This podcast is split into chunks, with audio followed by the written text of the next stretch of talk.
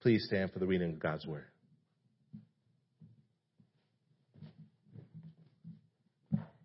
Ecclesiastes chapter 2, verses 1 through 11. I said in my heart, Come now, I will test you with pleasure, enjoy yourself. But behold, this also was vanity. I said of laughter, It is mad, and of pleasure, What use is it? I searched with my heart how to cheer my body with wine, my heart still guiding me with wisdom, and how to lay hold on folly till I might see what was good for the children of man to do under heaven during the few days of their life. I made great works. I built houses and planted vineyards for myself. I made myself gardens and parks and planted them in all, planted in them all kinds of fruit trees. I made myself pools from which water from which to water the forest of growing trees. I bought male and female slaves and had slaves who were born in my house. I had also great possessions of herds and flocks, more than any who had been before me in Jerusalem.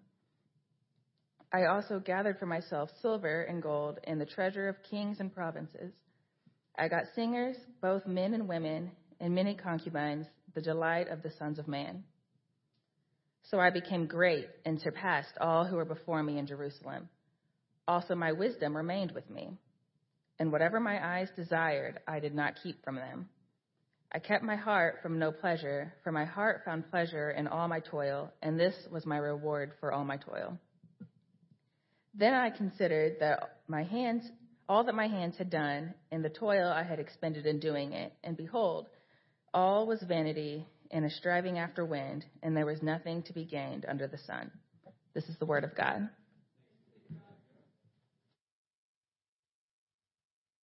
We're, we're digging into Ecclesiastes chapter 2 right now. And this is a text of Scripture, Ecclesiastes, that has a reputation for being depressing. But one of the things that we said last week is actually, this is a book of the Bible which is designed by God to help us learn how to live with joy, hope, and wisdom in a world that has been badly broken by sin. So the way this works is that Ecclesiastes guides us away from some false paths that we might want to follow to try and find meaning for our life. And last week, you may remember we used an illustration. I want you to bring it to your mind again. The illustration is that in your life, you, there's a big hallway. And you're looking down the hallway, and on both sides of the hallway, there's doors. Doors on this side of the hall, doors on that side of the hall. And each of these doors has a label. You can go into that door, to that room, try and figure out what's the meaning of your life going to be. So one of them's labeled comfort. You can try and live a comfortable life. One of them's labeled greatness. You can try to live a great life, a life of ambition. But today, the room that we're going into is a room called pleasure. So that's our key word. Everybody say pleasure. And the teacher, the preacher who's speaking in this text is an old man who has learned some hard lessons in life. And he's coming now to tell us, I spent years and decades of my life inside this room called pleasure, and there was nothing there. There was nothing there to satisfy you. After we spend some time inside this room called pleasure, not only are we going to learn a lot about what is the meaning of true joy in life, we're also going to walk away from this room with a deeper understanding of what wisdom is. So that's our other key word. Everybody say wisdom. Wisdom. Today we're going to talk about pleasure, wisdom, and discipleship. So, how do we know that we're in the room that's called pleasure? Well, if you look with me in your bulletin, you'll see in verse 1 these words I said in my heart, Come now, I will test you with pleasure. Enjoy yourself. So we see him saying, In my heart, I'm searching for pleasure. There's that word. Look at verse 10. And whatever my eyes desired, I did not keep from them. I kept my heart from no pleasure. For my heart found pleasure in all my toil, and this was my reward for all my toil. So we find ourselves in the pleasure room. But I want to make some observations about this because this sage is inviting us to watch him as he gives himself fully to a life of self indulgence. We're invited to learn from his experiment of walking in the room of pleasure. I want you to notice first that this sage has unparalleled resources to throw himself, to throw himself into self-indulgence. He's a powerful king. He is incredibly wealthy. In fact, if you or I try to give ourselves to a life of self-indulgence, we would not be able to pull it off to the same scope that this guy did. It's as if God allowed this man to live his life living out all of our wildest fantasies and then come back and report what he saw, what the results were. If you look in verses 3 through 9 of your text, you'll see the full extent of this pleasure project. And what you're going to find is that this sage enjoys massive wealth. He enjoys unparalleled power. He has widespread pain, fame, excuse me. He gives himself to creative work on a massive scale. He enjoys really good food and really good drink. He has beautiful music. He has the unlimited capacity to fulfill every sexual fantasy that he has, and he's got a massive estate full of gardens and pools and streams and fruit trees to do it in. And after plunging into all of this self-indulgence, he also gives us the result. Look with me at the end of verse 1.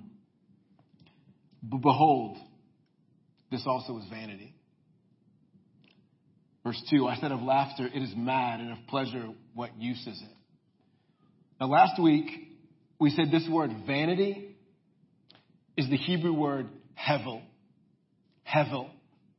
And hevel means smoke, it means mist, it means vapor. So after spending his, his life in this room of pleasure, the sage tells us it was pleasure, it was smoke. I couldn't grasp it.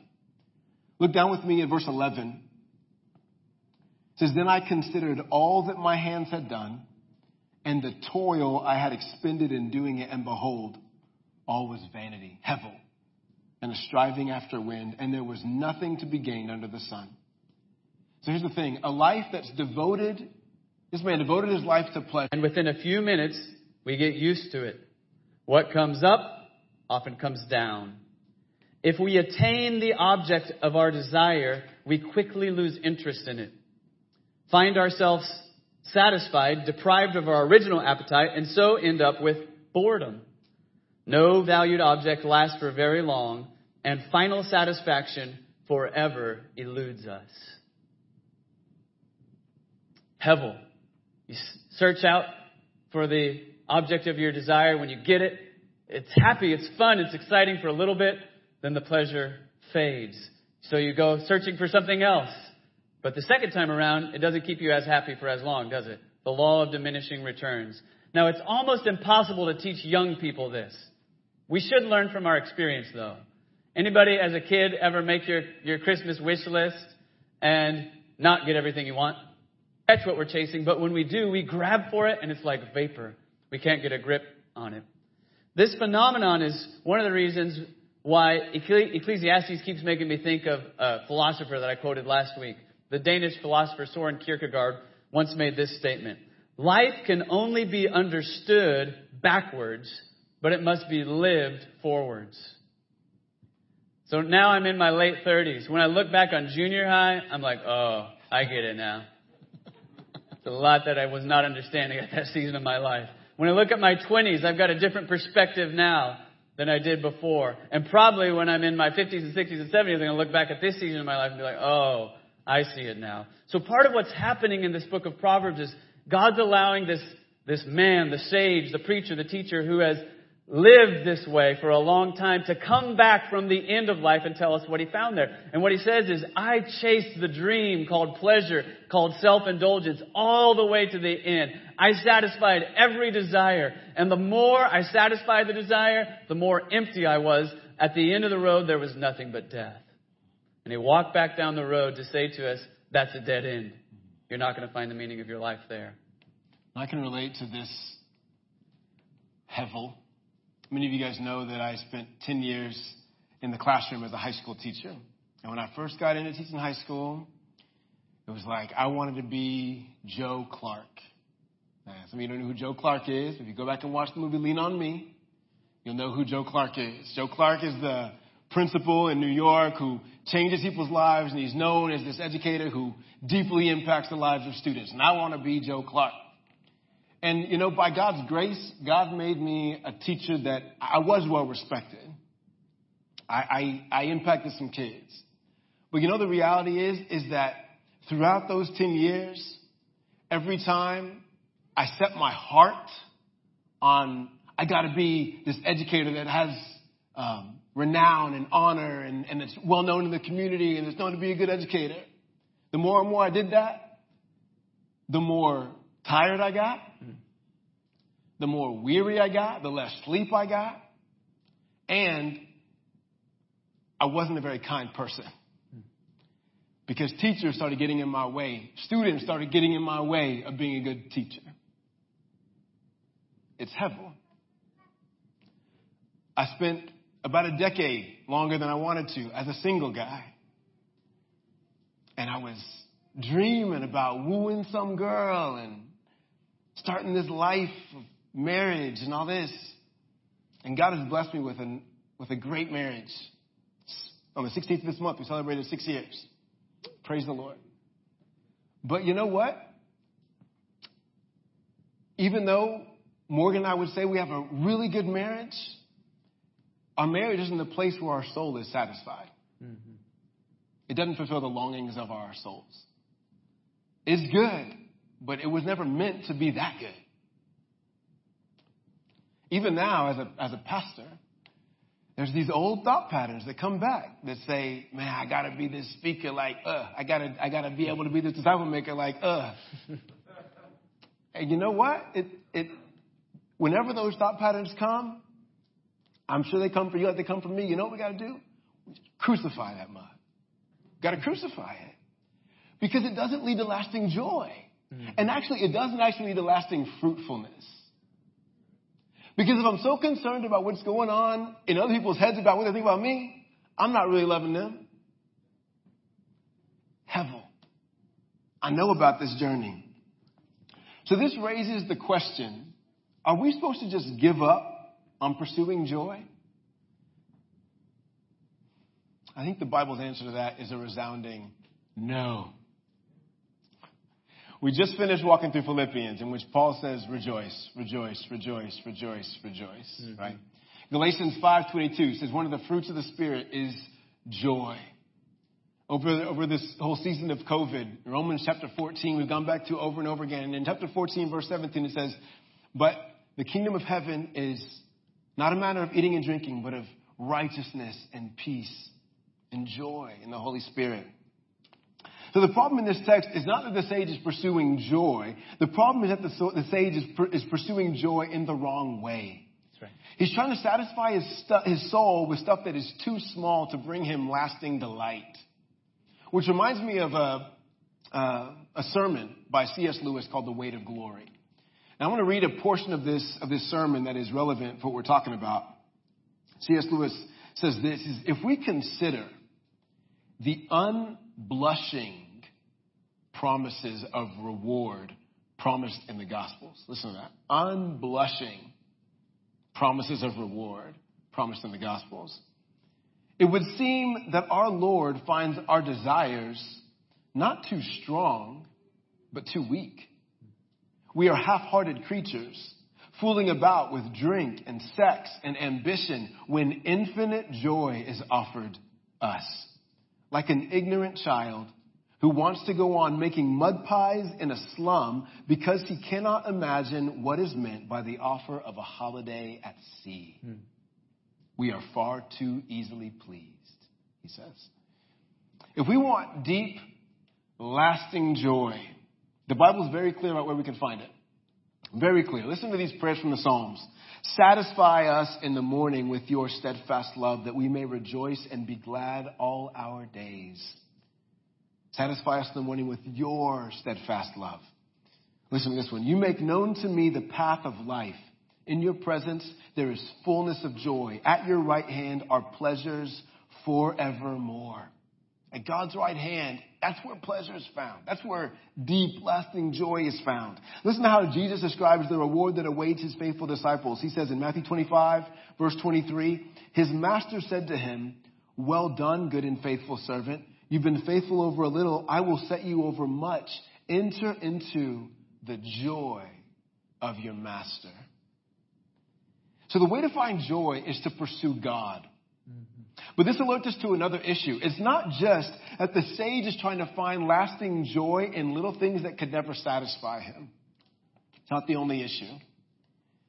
The objects of his desire were wrong, but the methods were also wrong because Jesus is very clear and he's emphatic about this particular paradox.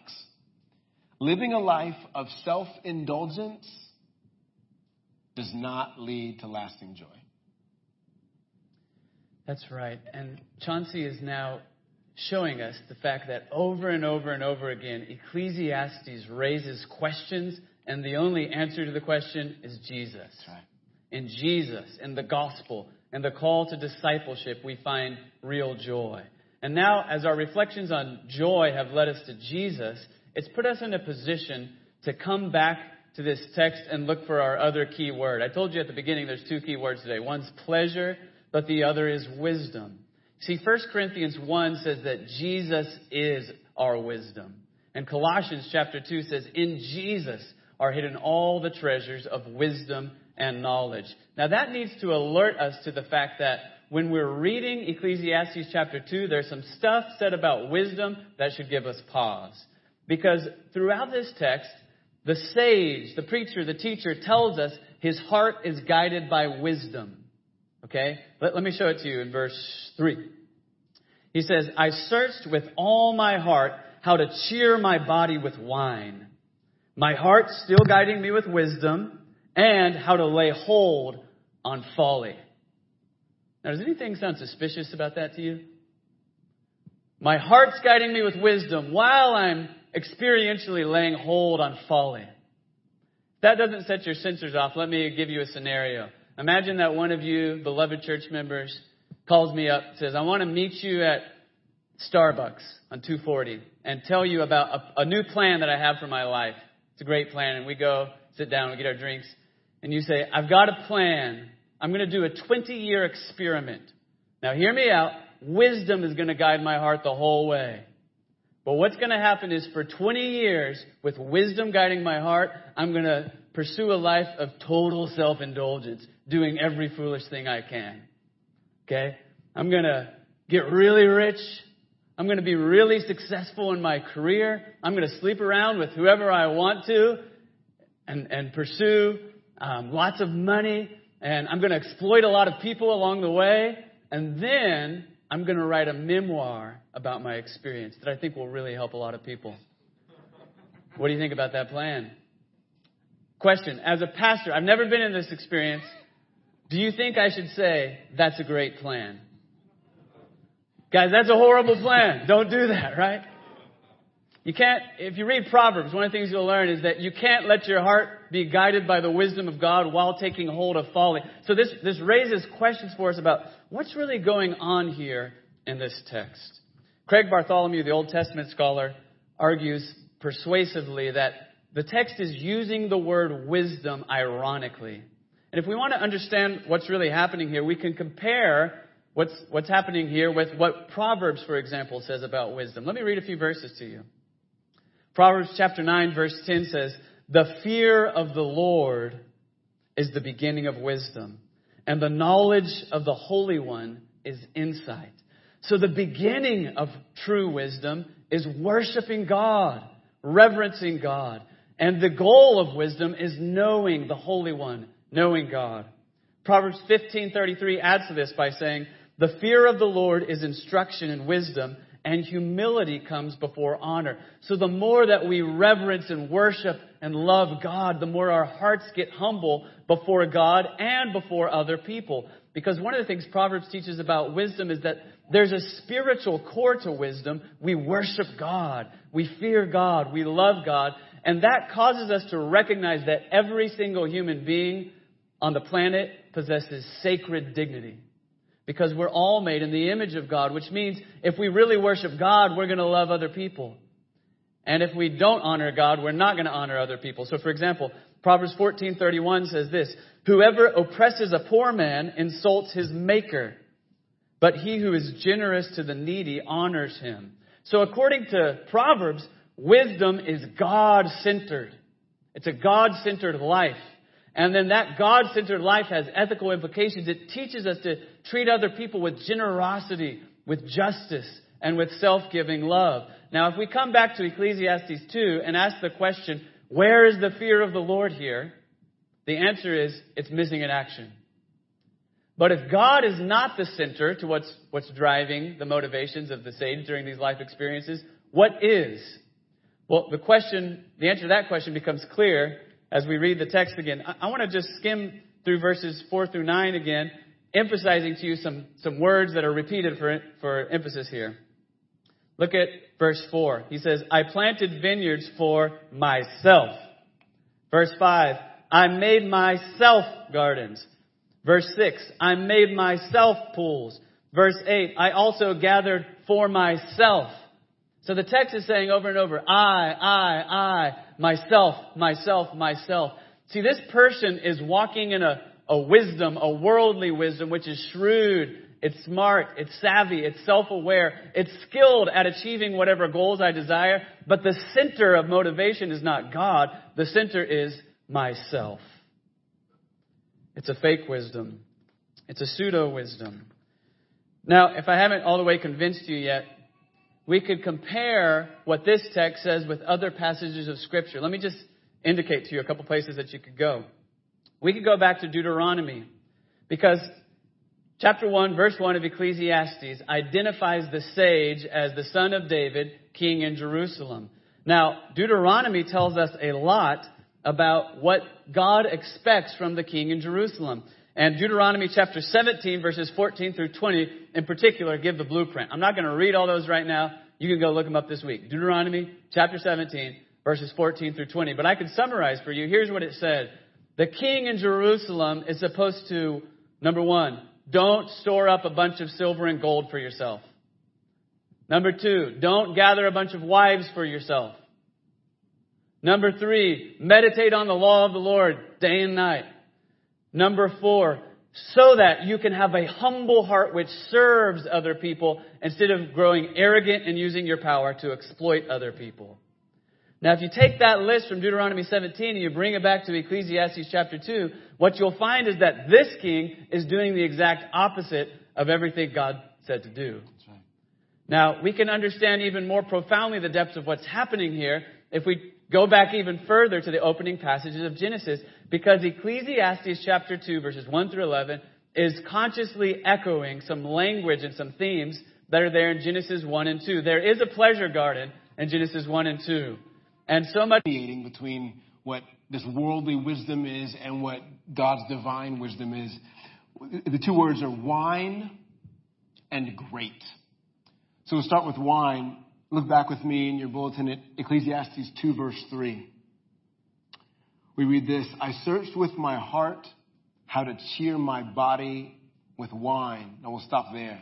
Now in, in Psalm 104 verse 15, God says that wine is a gift from Him that gladdens the heart of man. But over and over and over again in scripture, we also see admonitions, warnings about the overindulgence in wine and about the abuse of wine. And the passage that, that is specifically relevant to this passage is one that we find in Proverbs chapter 31. Now, in Proverbs 31, the first few verses, we see the mother of a king, Lim, mother of King Lemuel, giving him some counsel. And in verse 4 and 5, she says some things that are really relevant to our text. If you have a physical Bible, you can flip over like two pages to your left and you'll find it. But it says this it is not for kings, O Lemuel. It is not for kings to drink wine or for rulers to take strong drink. Listen to why she says this. Lest they drink and forget what has been decreed. This is a, greatness that has nothing to do with godliness. If you have your Bibles, I invite you to turn with me to Mark chapter 10. Mark chapter 10 in the New Testament, second book of the New Testament. Chapter 10, Jesus is going to compare the world's greatness to greatness in God's kingdom. Listen to what he says in verses 42 through 45 of Mark chapter 10. And Jesus called them to him and said to them, You know that those who are considered rulers of the Gentiles lord it over them, and their great ones exercise authority over them. But it shall not be so among you. But whoever would be great must be your servant. And whoever would be first among you must be slave of all. For even the Son of Man came that is smart, savvy, sophisticated. It'll get you the results that you want, but it will ultimately lead to death. It won't lead to lasting joy. And we are made, you and me are made to have something much bigger and much better at the center of our lives. We were not meant to be at the center of our lives. God was. So we can try to gather up all these ideas and bring them back home to finish today.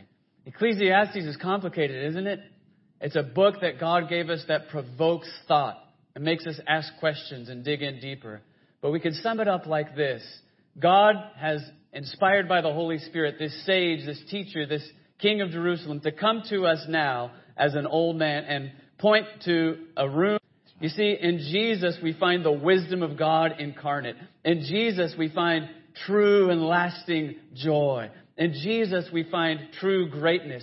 Everything about his life shows us the wisdom and the joy and the greatness of God, and it shows us our path to wisdom and joy and greatness. Not only that, it shows us the solution to our folly and our selfishness. Because probably, if we're spiritually alive, if we have, a, which shows people the goodness of God. Now, all of us are different places on our spiritual journey. If you're here right now and you know that you are not right with God, here's the first step. Just right now confess, Jesus, I've been a fool. Jesus, I've been selfish. I need to, you to forgive me. I trust in you. You're the king. And one practical way then that you can show that is by being baptized. In your baptism, you're showing, I'm dying to my old way of life with Christ and I'm rising with Christ to pursue a new kind of wisdom, a new kind of joy, a new kind of greatness. But for Christians, we need to remember that choice of the door. Remember the analogy? We're in the hallway, there's a bunch of doors. The choice of the door isn't something you just do once and you're done with. You, every day you get to wake up and choose which door you're going to go into. And in the Christian life, often we start to drift. We've been following Christ and then we start to put self back at the center. And the call to repentance is the call, get self out of the center, put Jesus at the center. And one practical way we can do that is what we're about to do, take the Lord's Supper. In the Lord's Supper, Jesus is giving himself to us and saying, I'll be your wisdom. I'll be your joy. I'll be your satisfaction. I'll be your pleasure. Receive me. Receive my life to be the center of your life. So let me, let me say a prayer for us now that wherever we are on this journey, God will help us to put Christ at the center. Our Father in heaven, we thank you for your word.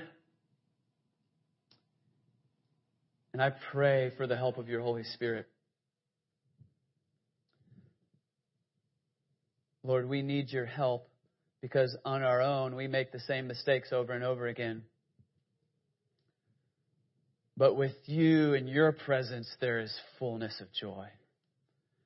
So I pray that the Holy Spirit would do a work in every heart right now. If, if self is at the center, I pray that we would decenter ourselves and by faith put Christ at the center